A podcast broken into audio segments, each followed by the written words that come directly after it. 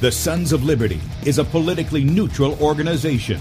We believe that the Judeo-Christian ethic has provided the principles upon which this nation was founded. It is our belief that these principles provide not only the foundation and framework for American government and society, but are also essential to the maintenance of a fair and just society. All program content is based on a Christian biblical worldview. One of you said to me recently that we shouldn't rock the boat. Well, ladies and gentlemen, I want to tell you that I am a boat rocker.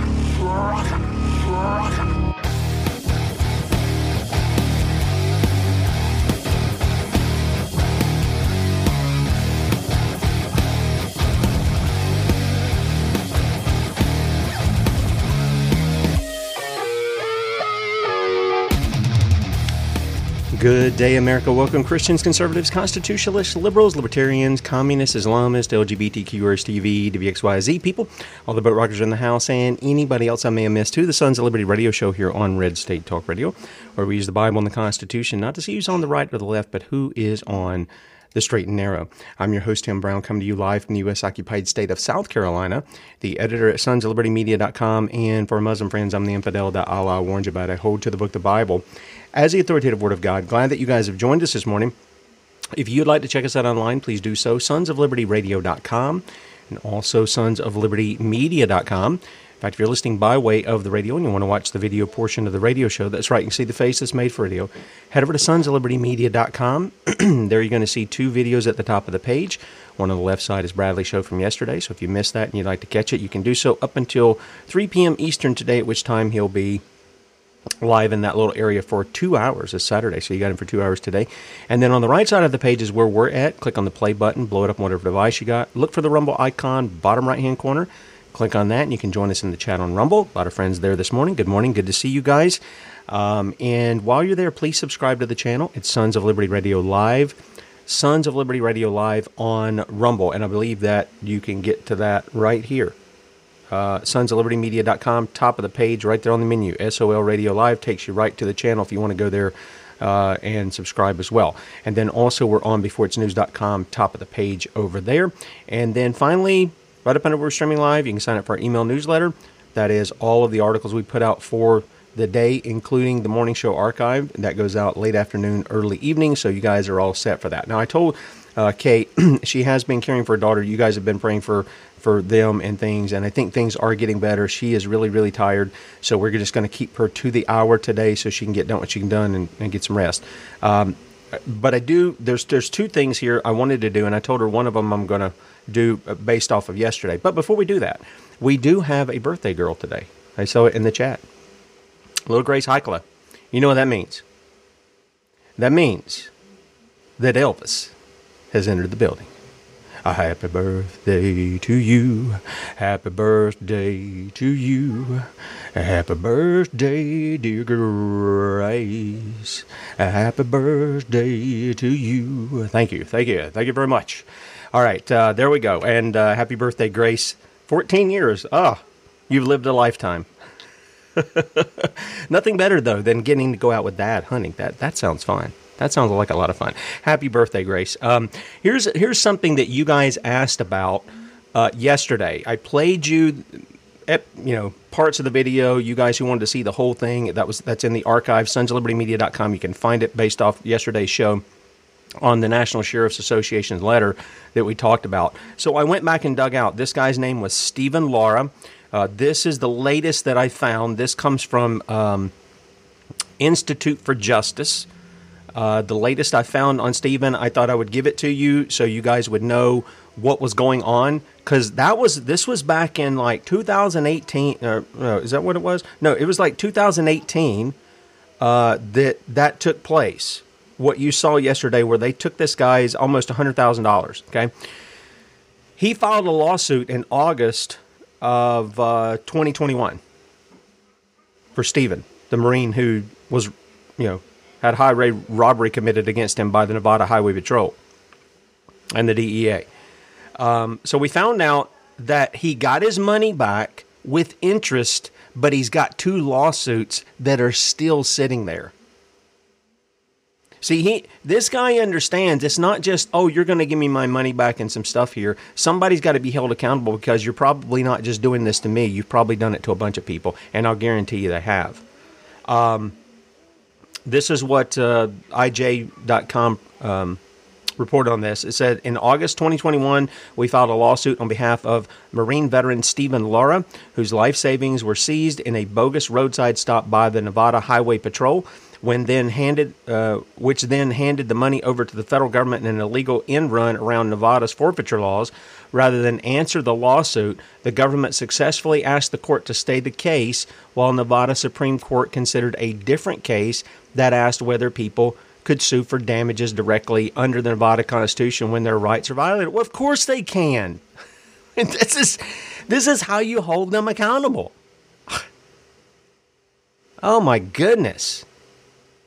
The case that flew under the radar, which was Mack versus Williams, and came to the Nevada Supreme Court through a circuitous route, rather than bemoan the unnecessary delay in our Nevada civil forfeiture case, the team recognized that the speed bump provided a golden opportunity both to defend our client's interest and to advance principles at the heart of IJ's project on immunity and accountability. Just a second here.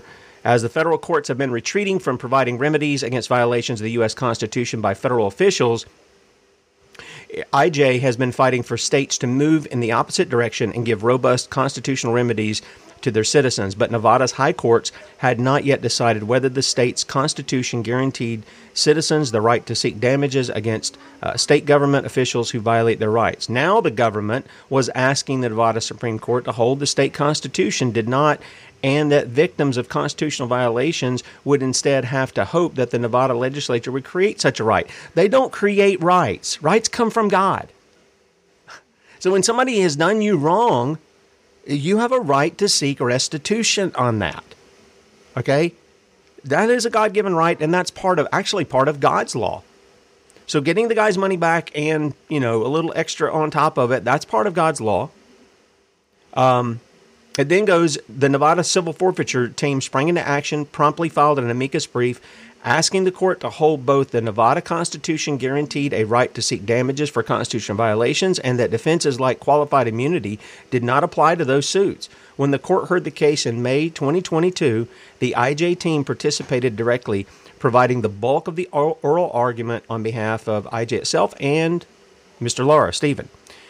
The Nevada Supreme Court issued its opinion in late December, completely vindicating IG's position. The court held that when Nevada government officials violate the rights against unreasonable search and seizure guaranteed by the state constitution, the victims can sue for damages. The court's logic should readily extend to Nevada's entire Declaration of Rights, and to boot, the court rejected qualified immunity for these claims. Good for them. Good for them in doing that. That's Nevada, of all places. My goodness. Communist in Nevada is what it smacks of. It really does. The court's ruling paves the way to vindicate constitutional rights both in Nevada and nationwide. In Nevada, the ruling ensures that our client Stephen's case can go forward. See, he's still doing it even though he's got his money. And that all Nevadans will have a remedy when the government violates the state constitution. The victory also provides an important precedent for IJ to cite to other states and blah, blah, blah, and all these things. So Stephen got his money back. He got some form of interest, which, again, the Bible would allow for the return of the property plus something that has been imposed on them by the judge in the case. That's how they made restitution. They didn't go to jail. They made actual restitution to the person they harmed, not to the state, but to the person they harmed. And so that's a good thing. I think his lawsuits here are to actually hold these individual police officers accountable because their activity was criminal. And you watched it. You saw it. And they did it with a smile saying, thank you, sir. Thank you, sir. Thank you, sir. Thank you, sir. Can I take your other stuff? Can I haul your car off for you? Can I steal your dog? Can we have your children? I mean, thank you, sir. Thank you, sir. That's the way they behaved. And this was, I think, again, 2018. He's still doing it. We're going into 2024. So you guys asked about, what happened with this guy. I'm sorry. I could not see the chat because if I'm doing the monologue, I'm barely seeing a comment or something. So I read after. So I wanted to let you guys know I did look that up. Hopefully that's helpful for you in understanding that this guy didn't let it go, and he's still not let it go. Okay. All right. But it's Saturday, and, you know, you guys have been praying for Kate and for her children, and we appreciate that very much. Praying with us, not for us, for them, but with them. Because, again, we shouldn't be asking people to pray for us. We are supposed to be praying for ourselves, right? But to pray with us. And so we've been doing that. And brought Kate on. She's a little weary today, so we're going to keep her to the hour, okay? But I'm going to give her as much time to talk about what's went on and the things she wants to focus on here, because what went on that she's had to deal with in the past week, it can be a very disturbing kind of thing. But Kate's handled it and got some things kind of under control now. And Kate, good morning. It's good to see you. Hi, good morning. I'm just going to say yet again, I'm full of snot in both. But do not be thinking, oh, it's because you're not healthy. It's just where I was, I ate some things, and lack of sleep, and that's all it is. And it's just a detox. And then I've got my dog bothering me now. I have TMT on a Saturday live and so I had to get up at 5. Just to let everyone sort of know, you know, we all talk about COVID and the governments and everything else, and really the things that are going to affect us, we're not going to be expecting. They're going to come on mine came on a Thursday afternoon and sideblinded me. And it was one of my children, and was subsequently, I've got carrot juice, subsequently given some terrible news. Nelly, come here. Sorry, Nelly just wants to be on the show. That's okay. We'll get her a song too. So she's looking really like, come on. That's her song. So she's and she's got her nails all nice. Look. Oh Lord. So so she was in the National Homicide Service, so she was told to come home, and then nobody knew who that was that phoned her, and then I had to go to the hospital. It's been a while since I've worked in a hospital, and I'm not going to lie. I know there's a lot of you nurses out there that are good and you're trying to do your best, but I really don't know what's happened. First of all, half of you would have been sacked in my day for just being unkempt, basically. I just find it really slovenly. The way you're dressed, your hair, whatever. I don't care about diversity. Uniform is for a reason, and you're supposed to be semi-professionals. I really don't care about everybody's, or it's diversity, you know, expressing yourself. No, it's supposed to all look the same. I don't want to see all your bits and bobs on you. Anyway, I go into the place and they're serving what is in a hospital. I mean, candies, crisps, fizzy drinks. That's what was in the shop for the patients to have. Then a load of toiletries they could buy. It's all toxic garbage. I had to go to the ward. Actually, it's got more security than probably a concentration camp. I couldn't get out at one stage. I got locked in. I go in and I go to where my child is, and I walk into the room, and the windows are closed. The room is stuffy. So they've been closed ever since she arrived, and she'd arrived the day before. And she was flat on the bed with a big puffy face, and she should have been nursed upright. They had just gone to her at 4:00 in the morning and given her, just because she happened to ask, what are you doing? Why are you doing this? And no one's told me what's wrong with me. I've just been told I had to come home. She'd had this needle biopsy. And then they just hit her with this diagnosis. And what did they diagnose her with?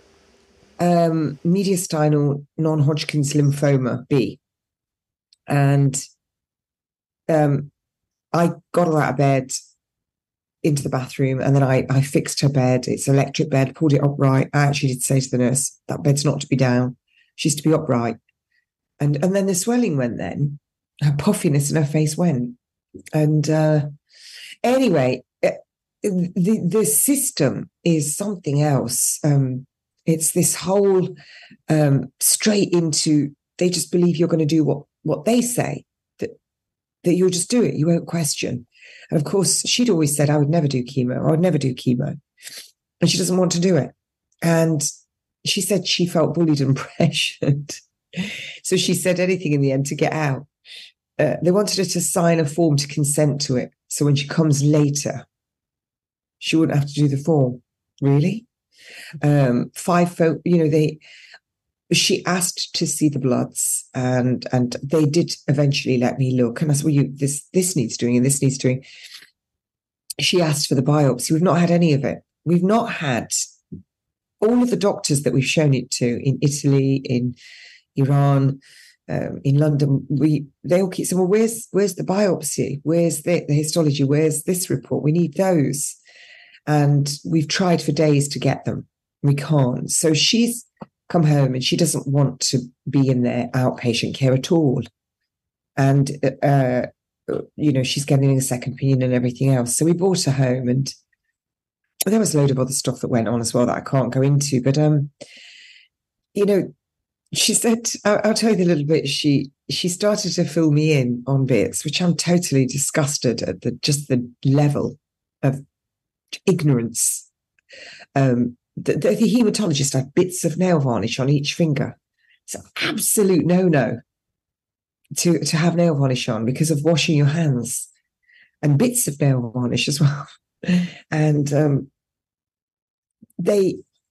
when I wanted to absolutely ensure that she was, for resuscitation, they turned the screen round and I saw everybody's name. Every patient in there. Yeah, let people know that. But this is the stuff, Kate, that you were telling me, stuff that you went in there and you found out about this, and they turned it around where you could see all the patients that were along that hallway, and you said 2/3 of them. Yeah, most of them do not resuscitate. Most of them were do not resuscitate. Incredible. Most of them had the red do not resuscitate, and then she said to me, They woke her up with tea. They woke her to ask if she wanted a cup of tea. You don't wake a sleeping patient who's been up most of the night, who's been taking bloods all night, for a cup of tea. And I said, what is this? And it was white sugar and milk. The food was incredibly atrocious. But this is, they don't know. The doctors...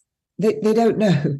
There was a really, really lovely nurse who was very beautiful and slim. And she actually said, oh, I live on pizza and donuts. But then she said she ran. She says, that's why I can eat the pizza and donuts. No, you can't. That's not food that's fueling your body. And eventually you're going to get sick. And I think as health educators, why would anybody say that's what they do when they're in a ward that has cancer patients in it? It's full of cancer patients. They shouldn't be eating any of that. But it's straight onto drugs. So she didn't really understand what was going on, and I just wanted to get out of there. So they prepped her for chemotherapy. They said they prepped her. When I saw the level of what they use of steroids, I was really shocked. Yeah, let people understand that, because it's not, you had specifically said she needs this, this, and this, and they were agreeing with you. They were going to do it. You were barking out the orders, and then you come back, what was it, the next day or the day after? No, they said they can't, we weren't to be given any more results. But they come back right back, and she's already told them she doesn't want chemotherapy. They're prepping her with that, with certain types of things they're shooting in her. And you come in and find out they've shot her up with steroids and some other things. No, they said to me they were going to give her a low dose of steroids. When I saw the dose, it was massive.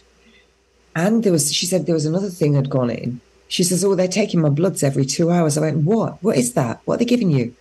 And then there was Fragmin, which is just an anti-clotting.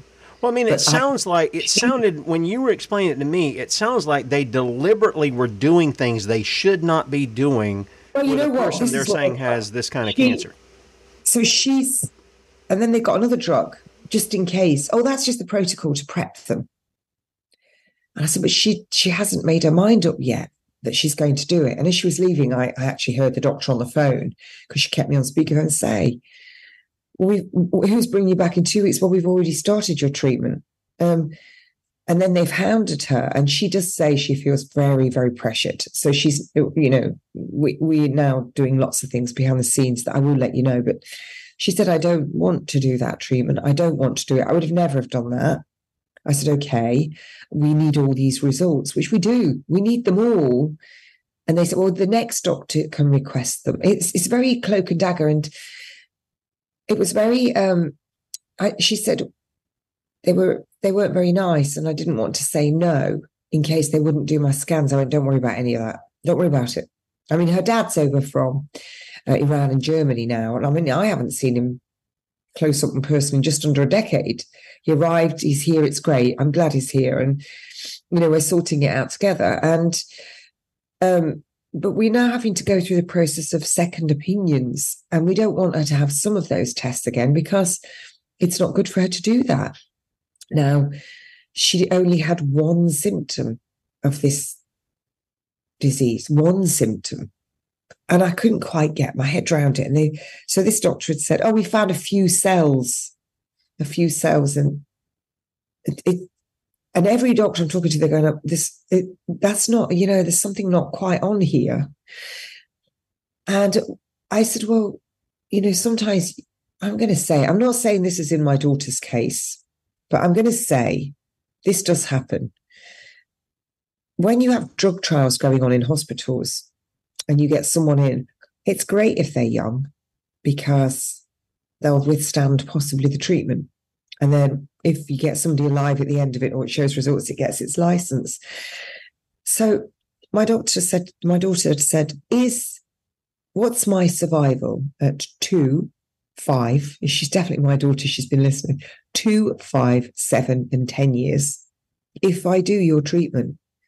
And the doctor said, well, we can't answer that because these are new drugs. Well, what? If you can't answer that and they're new drugs. And you want me to put that in my body.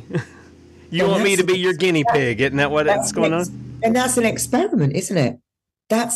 That means you're the trial. So that's exactly right. Exactly. Did they tell her that? So as they kept asking what my name was, and I said, you don't need my name. They said, are you medical? I said, it doesn't matter what I am, but I understand. Are you legal? It doesn't matter. I said, I understand law and ethics. And she said, I'm not going to tell you my name. You don't need to know my name. And then you can't prejudice. And she said, oh, we would never do that. I said, oh, come on. We both know that's a lie. Anyway, the point is they kept going in my daughter's room several times to ask her what my name was. Why did they need to do that? Well, let's get that, because, you know, we've talked about taking control in the face of the beast system. And this right here, what you're talking about, the when you saw the do not resuscitate thing, you're going in there. And even though your daughter's right there and she's affirming that, you know, you have power of attorney, so to speak, to speak there right in front of the doctors and nurses, she's affirming that. They keep acting like you're not in the room, but they want to know who you are. And this is one of the things that you were telling me that people need to understand, that of the power of attorney, so that they can put that in place because of the tactics they're using in the hospitals. Ultimately, we already know what that's for. It's to get funding. The way they're doing some of this stuff. You know, when I said it to the doctor, he said, do you have that in writing? I went, you don't need it in writing. You've heard me say it in front of my daughter, and she's acknowledged it. But, you know, there was another little caveat in there with other people interfering. They wanted her to stay and have treatment, and they went and spoke to the doctors, but that doesn't matter. That's all out the window now. But the point is, she's a young girl, 23 and 22, and they are literally... you know, they said, well, what alternative treatment would you do? What would you do? And she said she didn't like the way they said it. It's none of their business. Plus, they're not trained in any of it.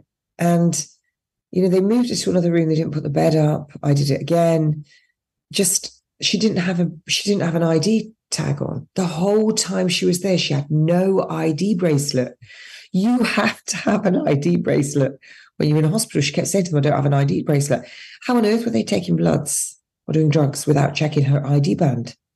That's what you're supposed to do. You're supposed to check that that corresponds with the notes, corresponds with what the patient tells you. So, you know, the whole thing, I was absolutely, utterly disgusted. Nurses were all wearing masks because they're told they have to. Doctors weren't. So I said, why are you wearing masks and the doctors aren't? And this, she was a lovely trainee. She was a really lovely woman, actually.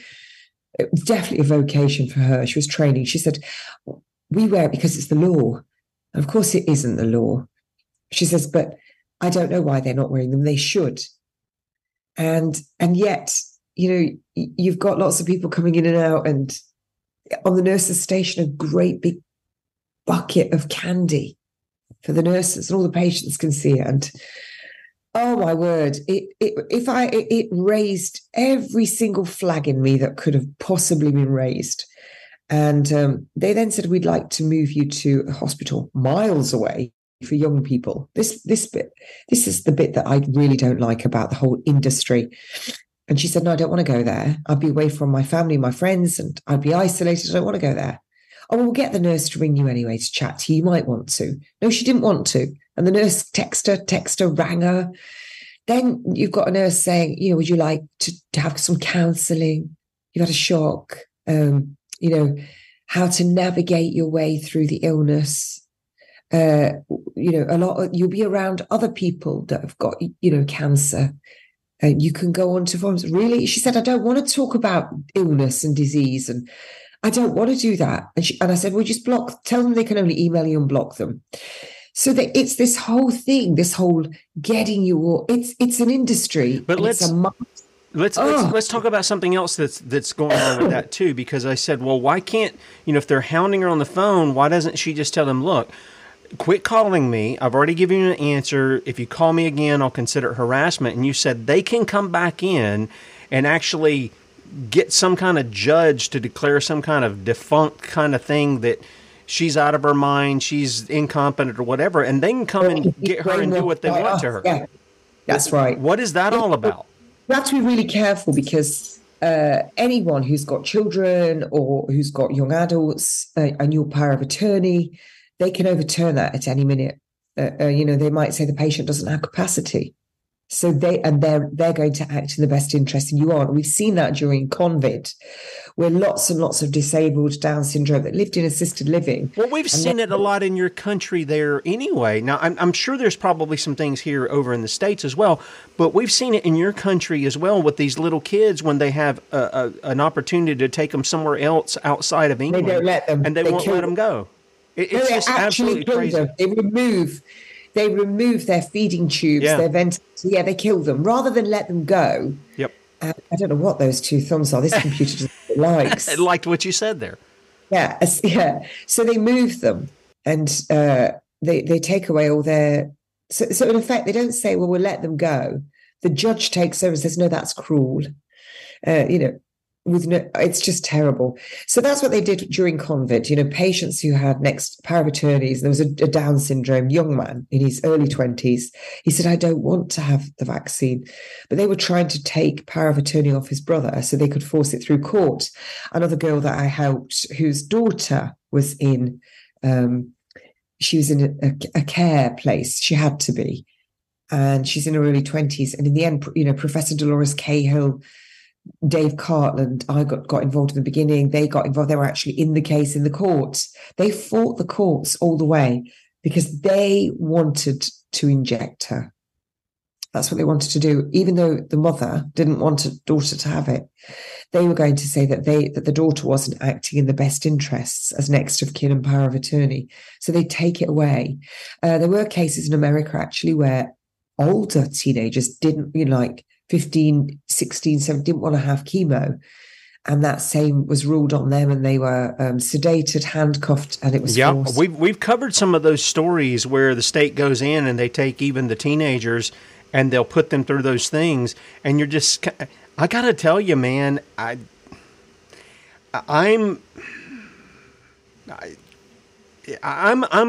a Southern guy here. And when I read that stuff, it infuriates me. And I sit here and think, is Dad not armed to stop this? I'm going to tell you, that's what, to me, That's why you have the right to keep and bear arms, Americans, men. It isn't for your target practice. It isn't for your, you like to have a good time at the range. It's to defend and to secure free state. And if they can come in and take your daughter from you and put them through some kind of medical experiment that you know is bad for them, and you're unwilling to interpose yourself. That's exactly what happened in America. Exactly what happened. So I think what you have to be, so we have to make sure, as all of us, we all have to have power of attorneys, next of kins, and living wills. All of us need to get that. We all need to do that for ourselves, and for anyone that's over 18, we have to do that, and we haven't done it. Most people haven't done it. I've got a will for myself, but because unfortunately we don't expect the worst. We're looking at the New World Order and the World Economic Forum, but the things that are really going to have an impact on you are the things that come on a Thursday afternoon, and you get side-blinded. Yep. Then you have to pull out all the stops to get everything together, to get, power of attorney, living wills. You have to get everything in place, and there's always lots of other stuff to do as well. So, for me, I'll do whatever she wants, and whatever she wanted, even if it was something I would never do. If that's what she wanted, I would explain to her, I would make sure she knew everything, which is what I did, which is why she must have said. And you know what? Oh, I'm going to test this. Obviously, I'm not saying her name, but they said to her, we need to give you your COVID booster because you're vulnerable. And of course, she's not had any. You're vulnerable. Let us just go ahead and help you on through to the other side. Just giving you massive doses of steroids, and we've just given you blood thinners, and we've just given you another drug and another drug that's all going through your liver. Now, what did you find? Go ahead. She said, no, I'm not having the COVID booster. In fact, I've not had any of them. And the doctor said, oh, why? So she said, well, according to the government website, and she went through it all, this, and this, and I'm not at risk, and all the rest of it. And that shot causes clots, causes this, it's been found. And this consultant, that's the top, she said, oh, no, but they fixed it now. No, they haven't. Why is she lying? So she's actually just spouted it because she's listened to it, it's all right now. So my daughter says, I'm not having them, and it's not up for discussion. I'm not prepared to discuss it with you. So this is the young girl in there with all these doctors around.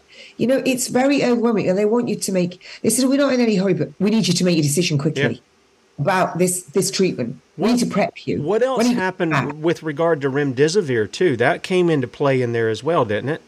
No, that's something else, but I'm going to tell you that. Okay. The other thing is, all these young people having this treatment and being rushed through it, they send them for fertility, for egg, to save their eggs or bits of ovaries or save their sperm first. I can tell you, as a woman that went through fertility treatment, it can be very dangerous taking your eggs.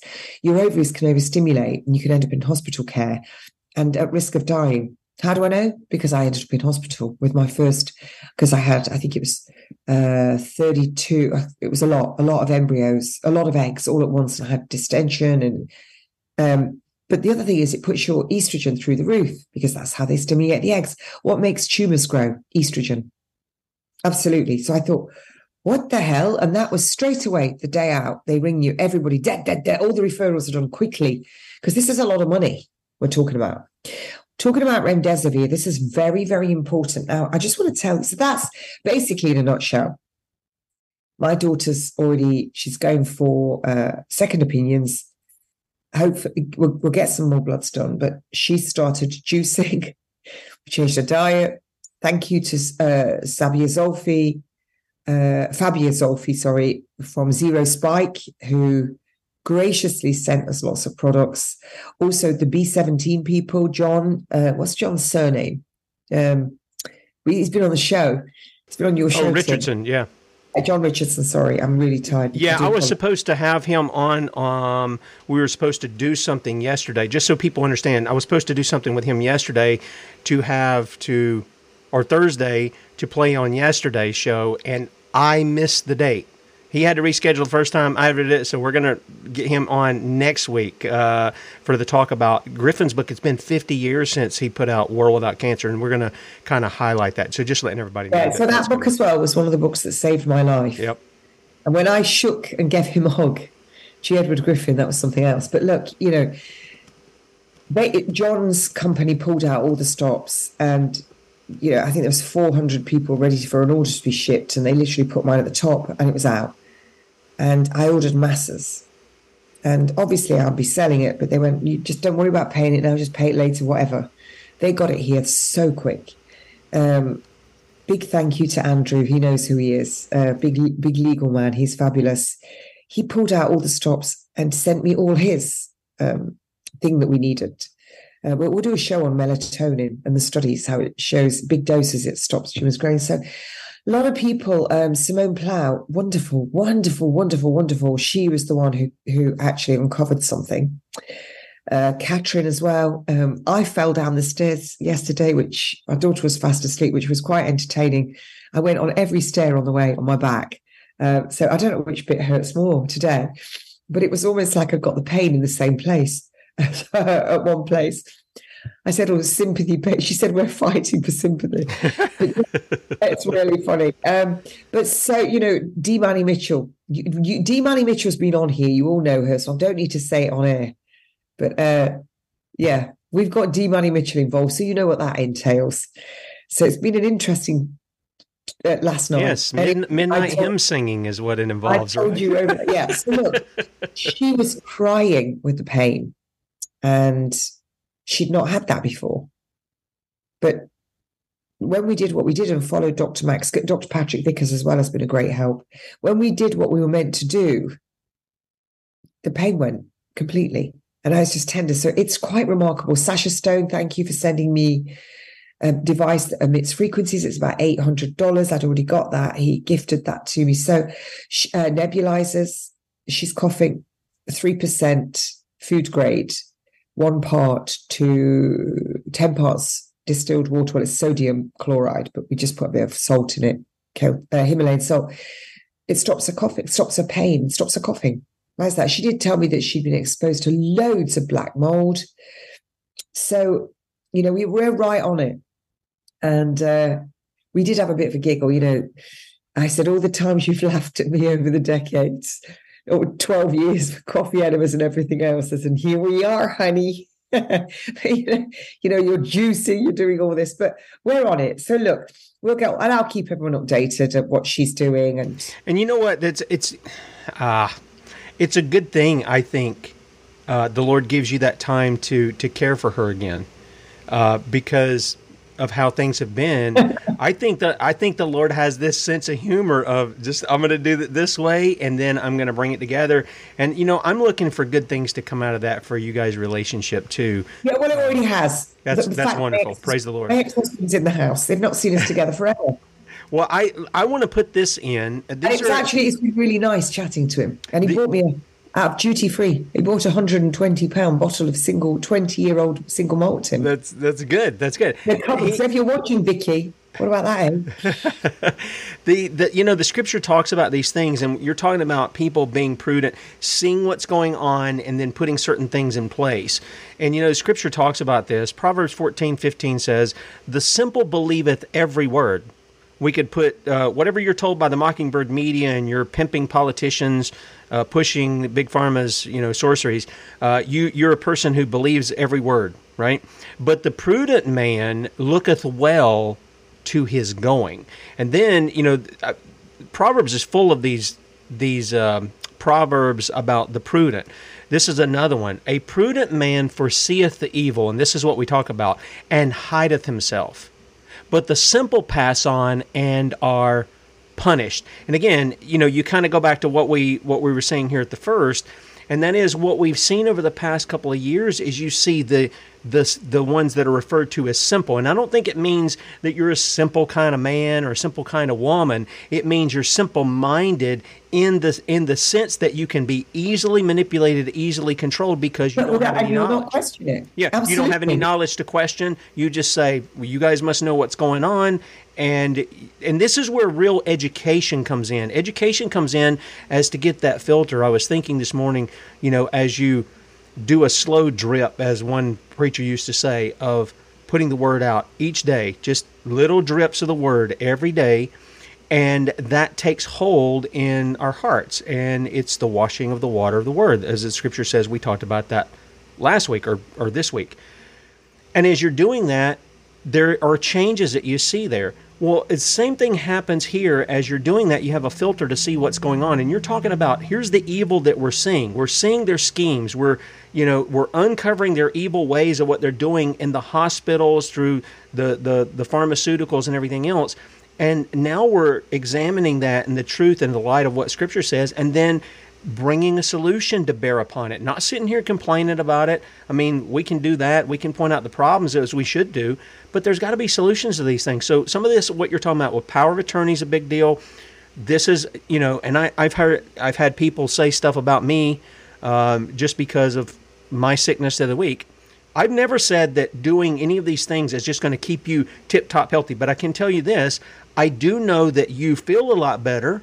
I know that you have a lot more clear thinking, and I do know that it affects other parts of your body, your sleep, all this other, when you do the things that you should do on a regular basis as far as what you're putting in your body and stuff. So I know those things do affect, and so then when you do get quote-unquote sick, or you're detoxifying, whatever the case, however you want to pronounce or say that, then you understand what it's doing. You're ridding your body of bad things, of toxins, and that's a good thing. And so you don't fall into the despair of, I'm just sick and this, that, and the other. When I had it the other week, Kate will tell you, I could barely talk or anything. I mean, it was really painful. But once I found out what it was, and we started doing the supplements here and drinking all the water, cleared it right up. So these things are very important, I think, in preparation for what they're doing, because we already know they're hitting us with bioweapons, not only in shots, but even in our food, our water, and in the air. Yeah, we are. It's in everything. And in the UK, we have bigger, when you think how much bigger America is than the UK, we have the largest end-of-life figures out of all the countries. We kill the most in end-of-life care. It is exactly the same as what is happening now is what happened in Nazi Germany.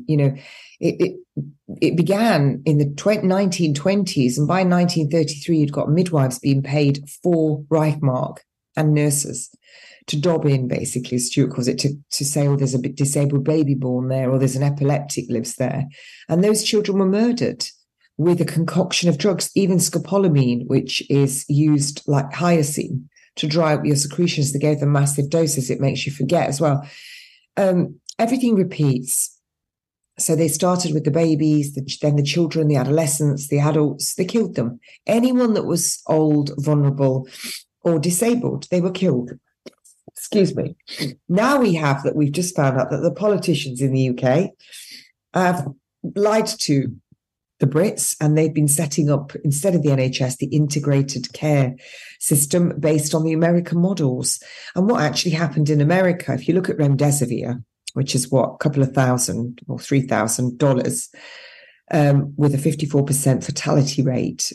But you had budesonide, which only costs just over $30 or pounds. I can't remember which thing, but it doesn't matter. It's a lot less.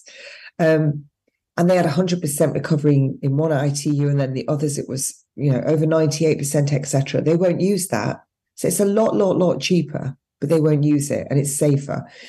But what they did in America with remdesivir, they said if the hospitals used it for every patient, they would get 20% on all the other drugs that they purchased from them. So that means that as the insurance is coming in to pay the invoices for these patients, the hospital was getting 20% discount on these drugs, but they weren't giving that discount to the patient or to the insurance companies. So they made so much money in America. So much money by making sure everybody was on remdesivir. And that's what you're going to see here. It's pharmaceutical companies that are going to run the healthcare system. They're going to tell you what can be used, regardless of whether that's bad or good. But it's not going to be good. They're going to tell you what can be used and what must be used. So it won't be, well, I'm going to treat that patient with this is better. No, you've got to use this drug. This is all you can use. So this is what we're seeing. So when I went in and I saw associate doctors, nurse associate, I just saw the whole system. This is it. It's population triage, and depending on what you are worth, how many comorbidities you've got, how much tax you pay, it's going to determine with your number when you check in, as into the system, it's going to come out with your treatment plan and they're going to deliver it. And for most people, that's not going to be a good outcome. Now, so I don't want to finish always on bad things. And listen, don't be thinking that I'm some sniveling, groveling wreck in the corner. When the going gets tough, listen, I get going with Gatling guns under each armpit. I'm literally like G.I. Jane. Don't ever... my friends will tell you, when something's going down, you really need me on side, because I'm like, shut up, everyone shut up, I need to think. Well, this is what we talk about, is we talk about instead of running from the fight, you run to it. And that's I'm like, get me out of here. Yeah, that's the difference of what's going on here. So we've got a question in here, and it's one we've dealt with, I think, before in the hydrogen peroxide, but they wanted to confirm if it's 3% hydrogen peroxide, and I'm going to say it's food-grade hydrogen peroxide, and salt for nebulizing for chronic cough of years and poor lung function. I know when I use it, I do about like a half and half thing of the 3% water with a little Himalayan salt in it. Yeah, it should be sodium chloride. So I used distilled water and a pinch of Celtic sea salt. But I followed Dr. McCullough, which was with my daughter's consent, and it was one part food grade 3% hydrogen peroxide, and I think he says 10 parts water. So I ended up using 20 parts water to 0.2 mils of that. And I did it for 5 minutes. Obviously, if you've got any medical conditions, please do go to your indoctrinated doctor. If you're taking any medication, please do go and speak to your doctor. Don't do anything on here that I've chose to do. This is just for entertainment purposes and cartwheeling around your living room. So Dr. Mercola, that is what he stipulates. But that's what I chose to do for myself as well. Because of mold, when people have been around black mold a lot, all the spores, you've been breathing it in. A good nebulizer, you can buy them off the devil's tool off Amazon for $50. Yep. You should always have one in your house. Always have one. Always make sure you've got these things. Don't wait till you're sick and then you wait for it to arrive. And when people go, I can't afford it. If you always say, I can't afford it, you never will. What you have to say is, I can afford it and it's coming. You get a jar and you put your $5 in, you put your shillings in, whatever you've got, you keep shoving it in, And every time you've got some change, shove it in. You will, or put it in and don't touch it. And unless you are destitute, but I guarantee if you put it in, you won't touch it. If you keep going, I'll get one day, it'll never come. So you need a power of attorney, a living will. Every household should have a nebulizer, every single household. So we've done that, and we've done a lot. But, you know, they're bringing this in. They're showing you they're bringing it in. You've got some senator in America that's saying to all the illegal immigrants, if you join the military, then you'll be allowed to stay, and you'll be given your own section of the military. I don't like the sound of that. Maybe it made me think of Nazi Germany and the cops that joined the Nazis as police and went and did all the ethnic cleansing. I didn't like the sound of it at all. But look, do what you can do. What can you do? I've gone over Professor Ehret on this show, the mucusless diet, and it is phenomenal what he says about why we get mucus. It's a detox. Now, let me tell you what I did. I went to the hospital. I was really hungry, didn't eat all day. Chocolate rice cakes were there. Oh, I chowed the whole bag. I went down that bag like an aardvark. And I was like an aardvark. Then I ate all this hummus that someone bought. She had some organic carrots. I chowed into this whole thing of I wasn't getting any sleep. And I think I even had a coffee, and I was in that ward. It smells, all those patients are having all those drugs and everything else. And I'm doing a detox now. I've got snot like you wouldn't believe. Oh, the snots. I've got snot, but it's a good thing. You don't swallow it. You blow your nose constantly. When you get, that mucus buildup in your eyes, it's going to affect your eyesight and your ears the same. If you get it in your throat, but it keeps going down, you get what's called consumption, which will just make your lungs just rot. Mucus is there as a detergent. So, what Professor Ehret, he wasn't a doctor, he was born in 1866. And he got really ill with Bright's disease, which is incurable inflammation of the kidneys. And they told him he was going to die. So he stopped eating, and his depression, he got better. Then he went and studied nutrition in Algiers and everywhere. He opened a sanitarium. He cured thousands and thousands of patients of every disease going. He went to lecture in America just before the First World War, couldn't get back because the war had broken out. And he was lecturing one night and he was found dead outside. They said it must have been his new shoes, new soles. He wasn't used to them. And, you know, wet floor, a bit slippy, a bit of oil. But no one saw him fall. Probably he was killed. And that's what most people think, likely. So anyway, people do die falling, but lots of these people with these remedies die. But it's interesting what he talks about. You know, when you take away all these foods that are mucus forming, and we're not talking about if you don't want to do it forever, but if you take away all your dairy or your meat or your grains, or you just have fresh fruits and vegetables, green leafy vegetables, no big fibrous things, cooked and raw, juices, smoothies, whatever, and you just do just that. Now, he talks about fasting, but you shouldn't fast if you're not used to it, because don't forget, all your toxins are going to be stored in your fat if your liver can't process them anymore. So go easy. You know, you could just fast by missing one meal. That's all, but drinking water. So, you know, build up to it, because fasting is not good if you've got cancer either, because it's like taking annual leave when you've got no money. You're not giving your body any ammunition to fight with. Yeah. You kind of cut off the supply lines. Yeah, so Professor Ehret's quite interesting, because he says it's actually just constipation. The entire tube works in the body. I'm telling you, I'm convinced of that. When I told you that video about that doctor up in the gastrointestinal lady who had developed those things, and that's what she was getting at. She was saying it a different way, but she was saying the same thing you were talking about, was the gut health. Everywhere gets constipated. And you know what? Yep. If you ask morticians and pathologists that do autopsies, they find over 10 pounds of undigested foodstuff and feces packed into the bowel. That's just incredible. Absolutely incredible. Capsules from drugs, they find the plastic capsules all in there. They find masses of parasites. That's my thing I'm going to tell you for New Year. When we get to January the 2nd, I want you to say to everybody when they go, you're coming out for pizza, you're coming for McDonald's, you're coming out for a beer, you're coming out for that. No, I've just said it to you, Tim. I'm in the army now, the natural nurse army. Today's the first day of the rest of my life.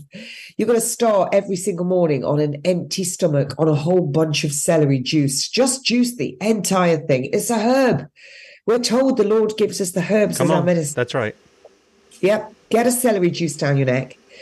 And, you know, you've got to look after. So if you've got any of these problems with your eyes, your ears, your nose, your throat, your lungs, your digestive tract, start just thinking about doing like Dr. Gerson's foods, but don't have any dairy, any meat. Just give yourself even a month to detox, juicing just fruits and vegetables and eating fruits and vegetables. Remember a good parasite cleanse. Everybody knows I love a dirty bag of crisps. Not anymore. You're repulsed by those things. Can't do it. You know what? I cannot do it. I can't do lots of things. I don't touch sugar. I didn't for years, but I ate. Last time I was like, walking the dogs. I ate just probably a little handful of those potato chips. My thumb hurts and my little finger, my joints. Your body will get so sensitive to it. When you eat something you shouldn't, it'll tell you.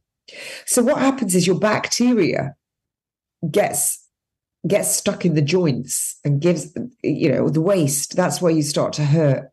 And this all stops. So that's what the mucusless diet, Professor Ehret, we've talked about. So just to recap, New Zealand's greatest doctor, Ulrich Williams. You got 30 seconds here. Listen, paid nearly 400 quid for new specs. And I can't read out of this side. They're going back. I put two pairs. But, he was a playboy. And then he said a voice shouted out, "Are you not ashamed of yourself?" He used to hurry up surgery so he could go out partying. When that voice said to me, "You're not ashamed of yourself," he opened his own kind of hospital units. He never used another drug, and he cured every single patient or got them to the point where they were able to go home and be comfortable. How amazing is that? Yeah, it's you. Yeah, we're gonna get Kate out. I'll get the link and we'll put that in there. Kate, thank you so much for being with us, and get you some rest and take care of your daughter. Bradley, I'm hitting the wrong thing. I don't know what's going on there. Bradley, be with you. 3 p.m. See you Monday, 6 a.m. Lord willing. Adios.